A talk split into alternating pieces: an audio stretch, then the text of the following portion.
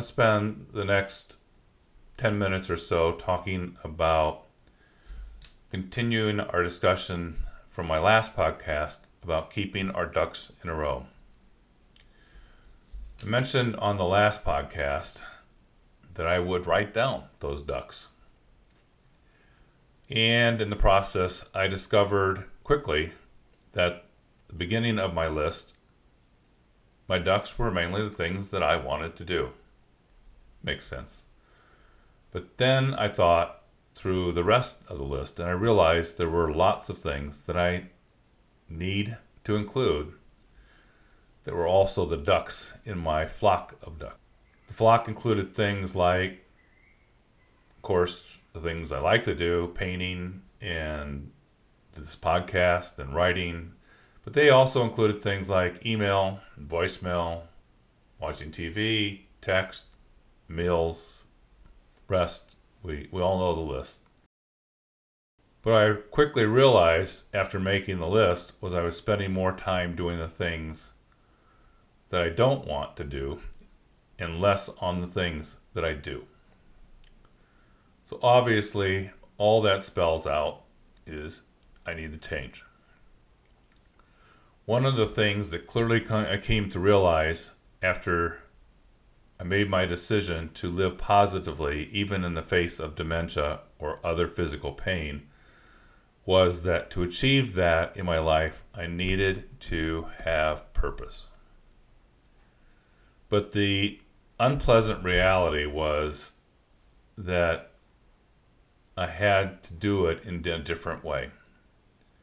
If I had decided that my purpose was to travel, that was a limitation for me, and of course, a lot of us, all of us, during this COVID period. But my future ability to travel um, is largely impacted. So we have to align our capabilities and or hopes to find purpose with reality.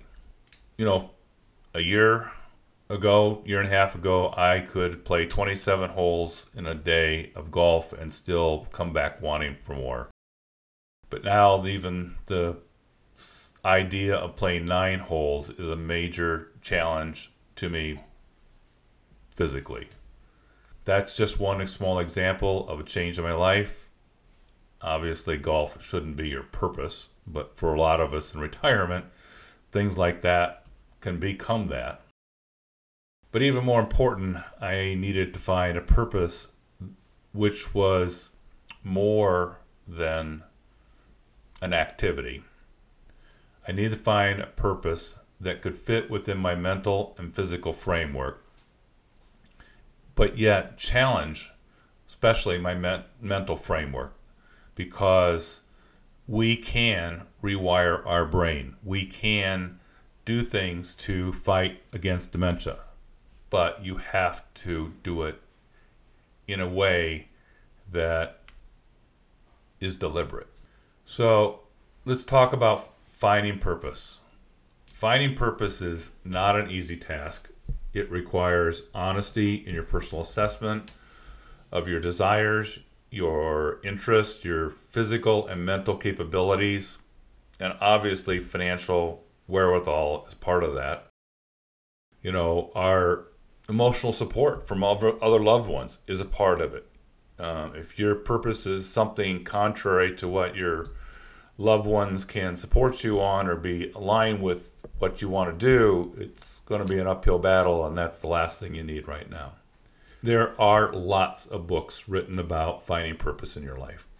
Um, many people struggle with finding purpose from an early age. It affects their jobs, their careers, their lives. And certainly there are books written for retirees to help them refine purpose after they stop in living in their work environment. I don't want to lean on some of those. They are um, obviously for retirees, it includes um, things like volunteering and charitable activities, and obviously spending time with others, increasing family time. All of those are important things that can you can use to find purpose, but they have to be yours. uh, the process that you get to in finding pr- purpose when the, you face a physical or mental, more importantly, mental and potentially physical change, uh, puts a whole nother dimension on this question that these books do not answer. So I'm guessing you'd rather not read a whole bunch of books about finding purpose. Um, so, alternatively, for, and for what it's worth, um, I'll share with you my process for finding purpose. It had, nice and easy, 10 steps. Sounds like a lot, but they're pretty well broken down. Number one, start with a personal assessment of the things which day to day make you happy and give you purpose. Write them all down, whether trivial or not, um, or something that you do not think will happen into the future write it down anyway. Two, make a list of things which you would potentially consider on a revised list, right? What are maybe maybe volunteering, which wasn't something you're doing now, may be something that you want to do tomorrow. Maybe you have this guitar sitting in the corner and you want to learn how to play it whatever that purpose is. You know, if you want to play your guitar or ukulele so you can spend sing along with your grandchildren, great, right? It's not going to happen overnight, but write it down. Three, uh, make a list of your limitations. Be honest. If wanting to travel is still on, on your list, you need to be honest that travel and dementia don't necessarily go well together, especially when it relates to large crowds and other things. And we'll talk to that about that in other a number of other articles that I've written in the past. So so please look those up because there are 10 in the list of 10 things to help you live positively every day. Avoiding large crowd situations is one of those. Four, start to narrow the list. I personally am an overachiever, um, so my list was way too long, had way too many things on it. So start to narrow that list. Five, put the list aside. Few days, a week, whatever. Keep living your life, keep working on being positive, and then come back and highlight the things that stick in your head as the most important those will be the things that matter. Then cross off the others and make a commitment that they're gone. Accept the change. I know that's the hardest part, but it's the most important part. Accepting change.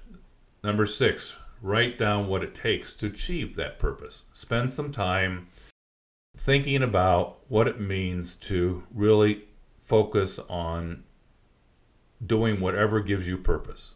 If the list results in a bunch of goals, be specific. But yet, or better yet, identify what things in that purpose are unique to you. Reassess the commitment that it will take to follow your purpose.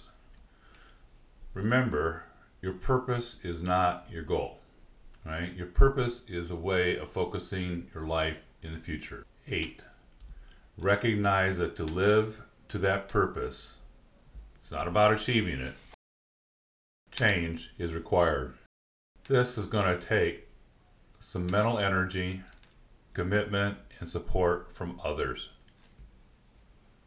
Nine, list the changes that you need to make to your life. Focus more on your purpose and less on other things. And last 10, change your habits. We'll talk about this more in other resources to help you to achieve number 10 in follow on podcast. But right now, remember that goals are your enemy. When we talk about purpose, we're talking about fundamental realignment of your life, This may seem like a lot to ask, but physical and mental health changes don't ask permission. Finding purpose is a day to day process. The result of finding purpose is not about setting goals, it's about a lifestyle change. Lifestyle changes can only be achieved if we change our habits. Most good diet plans are based on this fundamental thought. You can force yourself to eat less, you can starve yourself for a period of time, and yes, you will lose weight. But they are not fundamental changes, and eventually you will eat more and gain your weight back. Those that's why these type of plans are really only temporary fixes. Finding purpose requires purposeful change. It requires eliminating things that we may have enjoyed. The end result requires change. Change requires our habits to change. I want to give due credit to some great work that James Clear has done around changing habits. He has a group of books that can help you make small changes that can make large results in your life. For me, I have found that this is not a time to struggle or to reinvent or try to fix myself. It helped that I have found this book Atomic Habits, and his workbook have provided me a great resource so that I can focus and achieve my purpose. My advice is to listen or read it and do the homework. I think you'll find that it's a good prescription for making change to your day to day habits that will allow you to achieve your purpose. You'll be able to find more information in our book review of James Clear's books in a subsequent posting under book reviews and also under Goodreads. In summary, living positively and getting your ducks in a row require aligning purpose with the necessary changes that ultimately result in your day to day habits changing.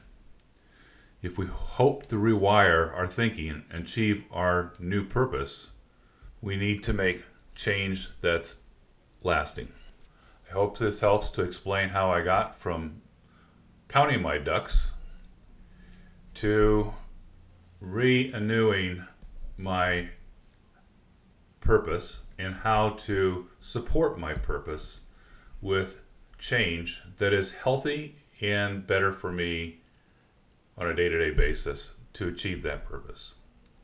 This is Ted from Wandering Lite, hoping you have a positive and productive